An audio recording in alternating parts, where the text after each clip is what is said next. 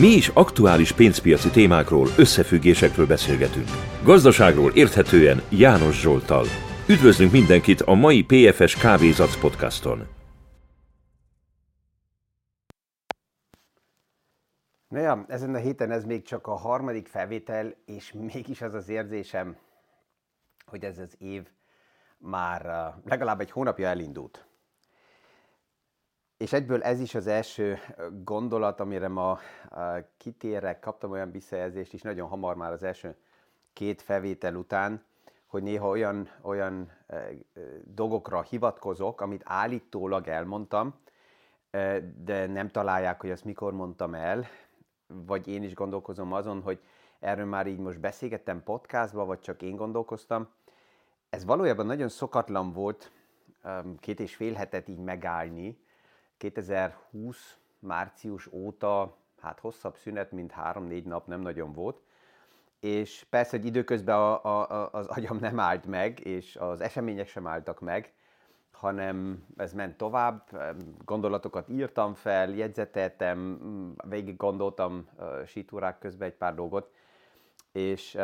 így elnézést kérek, ha így az első napokban, hetekben még az az érzés lesz, hogy így, így nem értem utol magam, de ez meg lesz. Ennek ellenére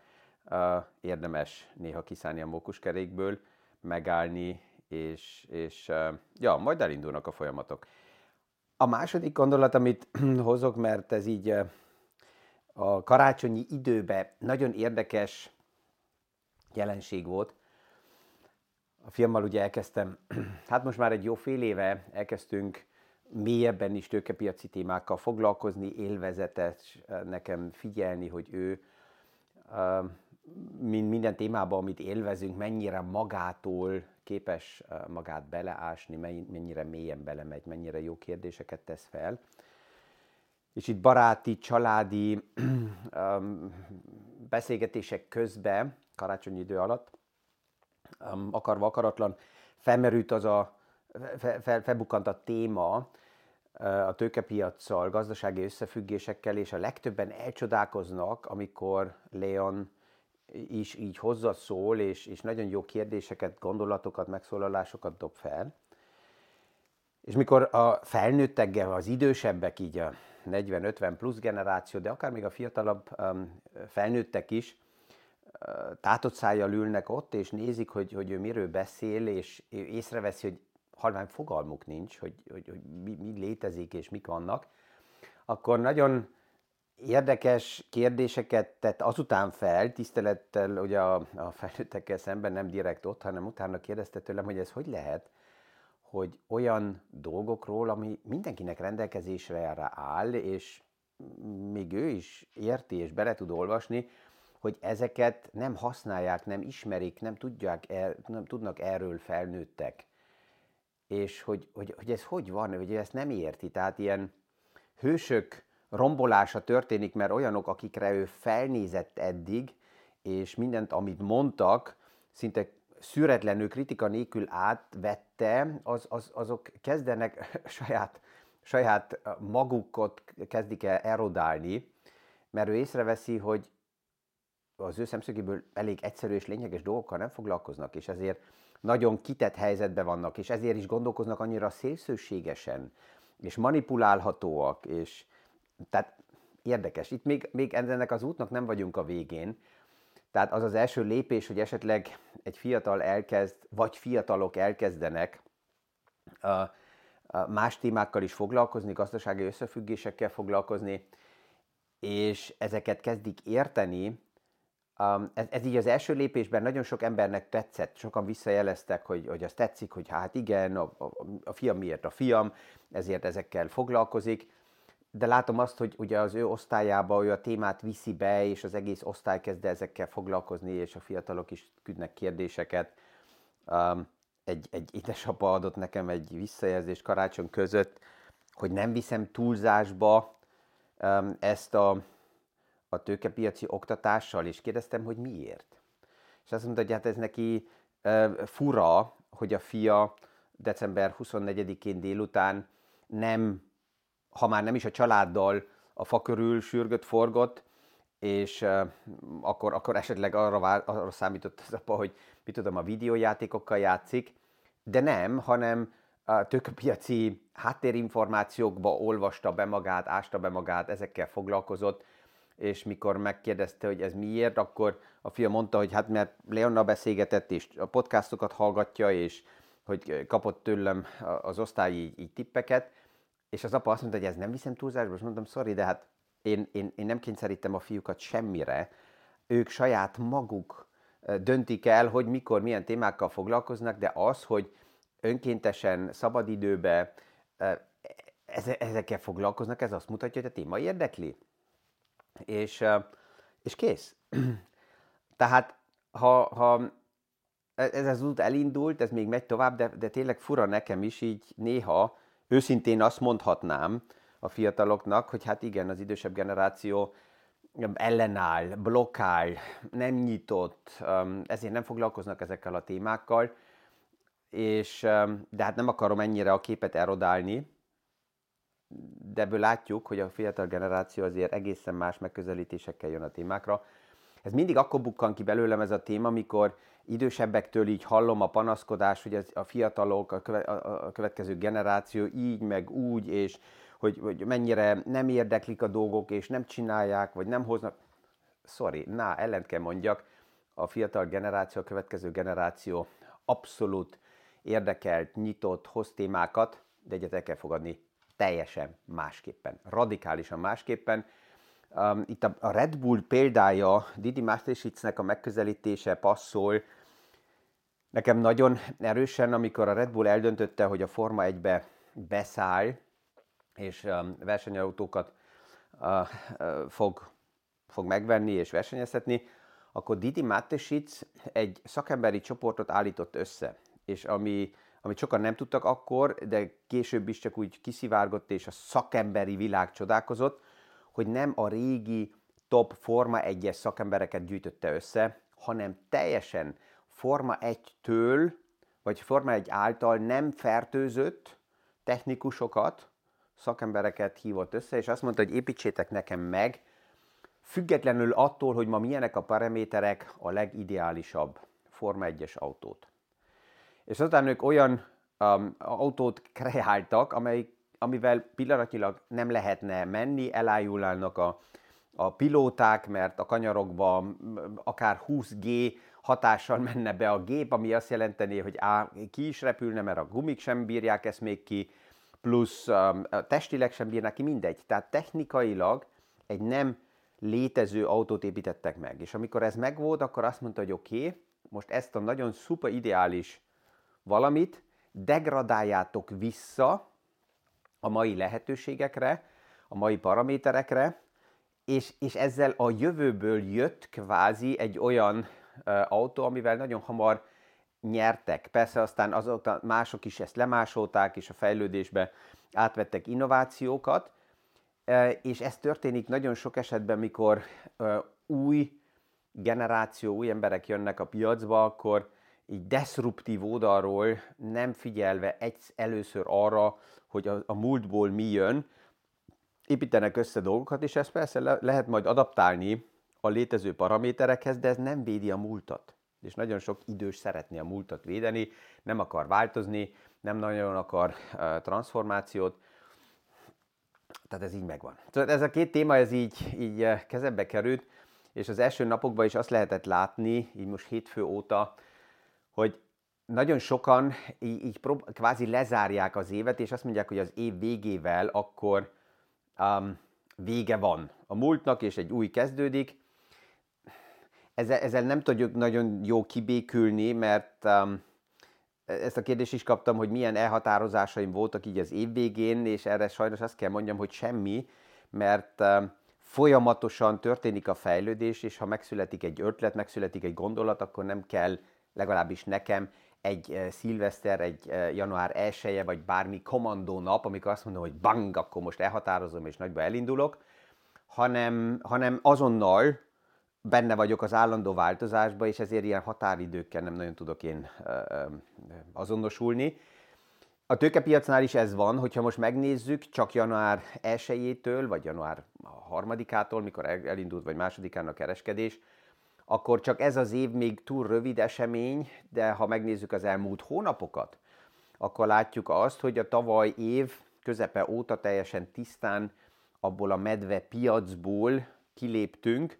amelyik kialakult így 2021 elején, a 22 elején, és hát mivel ugye azt látjuk, hogy nem, nem harangozzák be, hogy mikor fordul a piac egy boom fázisból megint medvepiacba, mert ingadozások mindig vannak, ugyanúgy, mint egy fellendülés mindig van, de az sincs beharangozva, hogy ez most egy új bika piac, hanem idővel halasztva lehet azt majd látni, hogy oké, okay, ettől a pillanattól innen kialakult egy bikapiac vagy egy medvepiac. Ezt tisztán látjuk, hogy 23-ba ebből a témából fordultunk. És ha megnézzük az utolsó negyed évet, akkor ez, ez gigantikus volt annak ellenére, hogy az október az egy csökkenő árfolyamú piac volt, de és hát ez, ez normálisan hozhatartozik a piachoz. Ugyanúgy, mint most is, hogyha néha azt mondom, hogy az első a negyedév akár lehet oldalazó piac, unalmas piac, csökkenő piac, mert ezzel is tudunk dolgozni, jönnek egyből a kérdések, de hát akkor nem lenne jobb kiszállni, hogy akkor a veszteséget ne kelljen itt elkönyvelni. Azzal a kérdéssel, hogy mi lesz 2024-ben, azzal a kérdéssel ilyen rövid időre szerintem két csoport kell foglalkozzon,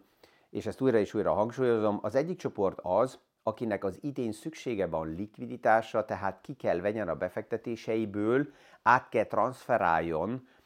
különböző eszközökből, tárgyértékekből, részvényekből, befektetési alapokból, át kell transferáljon fiát fizető eszközbe pénzt. Eznek esetleg érdekes foglalkozni azzal a kérdéssel, hogy a rövid távú mozgások, a piacok milyen irányba befolyásolhatják a szárfolyamokat,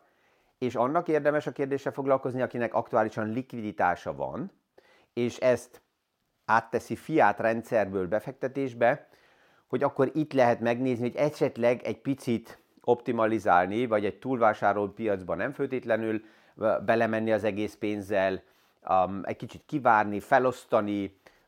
strukturálni az egészet. Tehát ez a két csoportnak érdemes foglalkozni a rövid kérdésekkel, hogy hogy mozog a piac. És ezt láttuk ugye 23-ban, hogy annak ellenére, hogy megvolt a bizonytalanság, 23 mint év összességében nagyon-nagyon erős volt. A Standard Poor's Index körülbelül 25%-kal zárta le az évet, a Nasdaq 65%-kal. Még egyszer annak ellenére, hogy bizonytalanság volt a piacba, és az utolsó hetekben a, a rallizás az olyan erős volt, amit már rég nem láttunk. Például Russell 2000 uh, index, mert ugye ez a Russell 2000 ez nem egy, egy um, tehát vannak termékek erre rátéve, de alapjában ez egy elméletileg összeállított kör, amelyikben benne van a 2000 legerősebb második, rang, második sorba álló vállalata Amerikának, és ezek két hónap alatt olyan erősen növekedtek november-decemberben, mint amit eddig, mióta ez az index létezik, nem láttunk soha. Csak decemberben plusz 14 kal Különböző szektorok, ha megnézzük, akkor azok az utolsó negyed évben 60-55 kal például a Technexor, 66 kal a chip szektor, 51 kal a kommunikáció szektor emelkedtek, ehhez párhuzamosan az energiaárak, az áramárak azok csökkentek, ami megint jó az inflációra. Tehát látjuk azt, hogy a piac állandó mozgásban van, és azért um, szeretem figyelni a piacnak a fejlődéseit és az eseményeit, mert látjuk azt, hogy a gazdaság, a vállalatok, azok nagyon gyorsan reagálnak um, változásokra, uh, például a, amellett, hogy, hogy jók voltak a számok, és most pénteken elindulnak ugye megint a negyedéves jelentések, a bankokkal, a negyedik negyedévnek a számait fogjuk látni, egy pár vállalat már figyelmeztette a piacot, hogy az elvárásokhoz képest alacsonyabbak lesznek a forgalmak vagy a nyereségek, tehát ők már próbálják a piacot arra felkészíteni, hogy majd ne legyen meglepetés, amikor a negyedéves számok kijönnek, egy jó menedzsment ezt így csinálja. Azok a menedzsmentek, amelyek ezt nem így csinálják, azokat meg is bünteti a piac, ott vannak azok a zárfolyam ugrások, amikor egy jelentés után akár 20-30%-kal zuhan egyik napról a másikra, vagy egyik percről a másikra az árfolyam, mert nem volt felkészítve a piac, nem volt beárazva az a hír, ami jönni fog. És amit látni fogunk 2024-ben, ez már látható. Az egyik, hogy egészen másképp jönnek a dolgok, mint ahogy gondoljuk. A másik pedig, hogy fúziók, stratégia együttműködések, átvételek lesznek.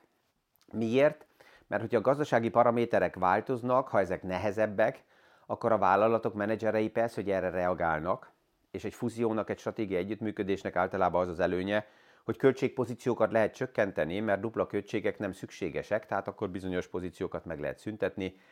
ami lehet, hogy nem jó üzenet azoknak, akik a munkapiac, tehát a munka erő oldaláról érintettek, de hát ugye, főleg egy tőzsdén bejegyzett vállalat az általában nem egy szo- szociális szervezet, hogy azért létezzen, hogy ne legyen munkanélküli, hanem azért, hogy hatékonyan tudjon dolgozni, eredményes legyen, nyereséges tudjon lenni. És ez a, ez a reakciója a vállalatoknak, ez szerintem tud egy olyan kép is lenni, amiből privát emberek, nem csak privát befektetők, hanem privát emberek is tudnak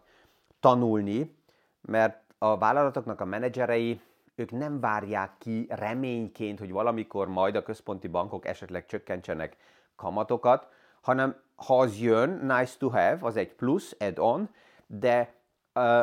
alapjában ők azzal dolgoznak, ami most van, és addig, amíg a kamatok nem csökkentek, és nehezebbek a paraméterek, addig kell mind vállalatvezető reagáljak, tehát átstruktúrálok, fuzionálok, stratégiai együttműködésekbe megyek, kézbe veszem a költségeket,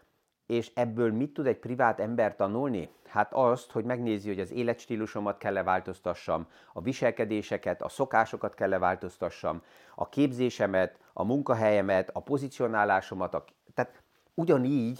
uh, saját magamat, mit vállalatot tudok uh, kezelni, erre, erre tudok reagálni az is jött, mint kép, hogy já, de hát János úr azért el kell azon gondolkozni, hogy mennyire erősen dominált az amerikai piac az elmúlt években, és akkor ez nem fog mi a világ így tovább menni, ez meg fog változni, és azok, amelyek erodáltak, azok fognak erősödni.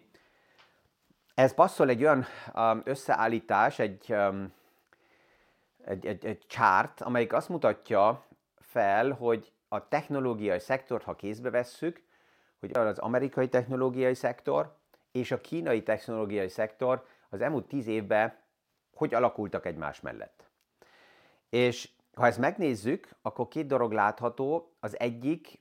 hogy az, a, a technológiai szektor Amerikába két, minimum két paraméter miatt nagyon erősen fejlődni tud. Az egyik, hogy még mindig a, a szabad demokráciáknak erősebb az innovációs ereje, főleg a technológiai szektorban, és a KI, a mesterséges intelligencia az, amelyik nagyon erősen megjelent. Tehát ennek a millióje egy szabad, szabadabban működő világba sokkal pozitívabb. A technológiai szektor Amerikának nagyon tőkeerős, nagyon erősen eh, fel vannak tőkésítve, nem küzdenek a hitelekkel, ott vannak ugye a Magnificent Seven, ami az egész világ fejlődését is um, dominálja és befolyásolja. Kínának és Xi Jinpingnek alapjában a mesterséges intelligencia az inkább egy probléma, mert az ugye a diktatórikus rendszereket erodálná, és ezért eh, Kína nem engedi szabadon a fejlődéseket, hanem inkább manipulálni szeretné, sőt, főleg abból a szempontból manipulálni, hogy eh, eh, nem csak a saját piacát manipulálni, hanem ez látható, hogy Kína financíroz sok mindent, ami főleg a nyugati uh, szabad gazdasági struktúráknak a fejlődéseit erodálni és zavarni tudja. Az elektromos autóknál is, amit csinál Kína, hogy itt uh, szubvencionált autókkal próbál bemenni a piacokba, ez, ez, ez sem más, de hát ugye a másik oldalon van valaki, aki ezt megveszi, és ezt egy pár nappal ezelőtt mondtam, hogy aki nem tőkével rendelkezik, és ezért nem tudja megszabni a játékszabályokat, az megvehető azok által, akik neki akár tőkét adnak, és, és ha beadja a derekát, hát akkor, akkor persze, hogy ezen nem kell csodálkozni. És ez a csárt azt mutatja, hogy ha valaki például egy technológiai ETF-et, egy Standard technológiai ETF-et választott volna ki, és 10 éve ez benne lenne a portfóliójába. Hangsúlyozom, hogy persze véleményem szerint ez maximum mindegy szatellit tud a portfólióba benne lenni, tehát egy ilyen 3-5 százalékos pozícióként, akkor ez 500 százalékkal emelkedett volna ez alatt a 10 év alatt. Ehhez képest egy olyan ETF, amelyik például a, a kínai technológiai szektort um, um, képezi le, ez a 10 év alatt aktuálisan olyan szép plusz-minusz nullánál lenne. Konkrétan plusz-minusz, nem is plusz-minusz, hanem 0, mínusz 0,3 százaléknál 10 év alatt. De most lehet azt mondani, hogy oké, okay, az egyik felfutott, és az vissza fog korrigálni, a másik pedig fel fog pörögni. Nekem hiányoznak a paraméterek, ami miatt Kína, főleg a mesterséges intelligencia és a technológiai szektorba konkurencia képesé válna nagyon hamar az amerikai technológiai struktúrákkal szembe. A másik oldalról persze, hogy ezt Amerika akár politikai oldalról is nagyon figyeli, és sokkal radikálisabban kezeli az esetleg kiszivárgó technológiai lehetőségeket Kína irányába, mint Európa. Ebben a játékban sajnos azt kell mondjuk, hogy egy SAP-n kívül Európa elég erősen le van maradva a, a, a technológiai témakörökből. Itt, ha intelligensek vagyunk, akkor csatlakozva az amerikai fejlődésekhez tudunk közösen tovább menni, de egyedül ebbe a nagy harcba kialakítani újon egy konkurenc képes álláspontot, ez nem lehetetlen, de nagyon-nagyon nehéz, és egészen más összegekre lenne szükség, akkor Európában az emberek össze kellene fogjanak, és azt mondják, hogy oké, okay, szociális uh, uh, paramétereket nem akarunk, ezekről lemondunk azért, hogy ez a, ez a tőke inkább menjen bele technológiai innovációkba és fejlődésekbe. Ezt nem látjuk reálisnak, hogy ez hónap megtörténjen. Tehát ez látható, hogy egy, egy amerikai piac e, persze, hogy dominálja tovább a, a globális piacokat, és ha ott valaki valamilyen formában megszólal, akkor erre figyel az egész piac, és azt is láttuk az elmúlt napokban, hogy nagyon sokan hamar-hamar reagálnak pozitív jelekre, mert félnek, hogy lemaradnak. Tehát FOMO, az akár perceken belül visszatér újra és újra, ahogy megjelenik egy szám, hogy az infláció kedvezőbb lesz, megjelenik egy kijelentés, a központi bank esetleg azon gondolkozik, hogy a mérlegét mégsem csökkenti radikálisan, akkor már egyből fordul a piac abba az irányba, hogy emelkedik a piac, és ott van a likviditás, és ugrik egyről, egyik percről a másikra az árfolyam nagyon gyorsan felfele.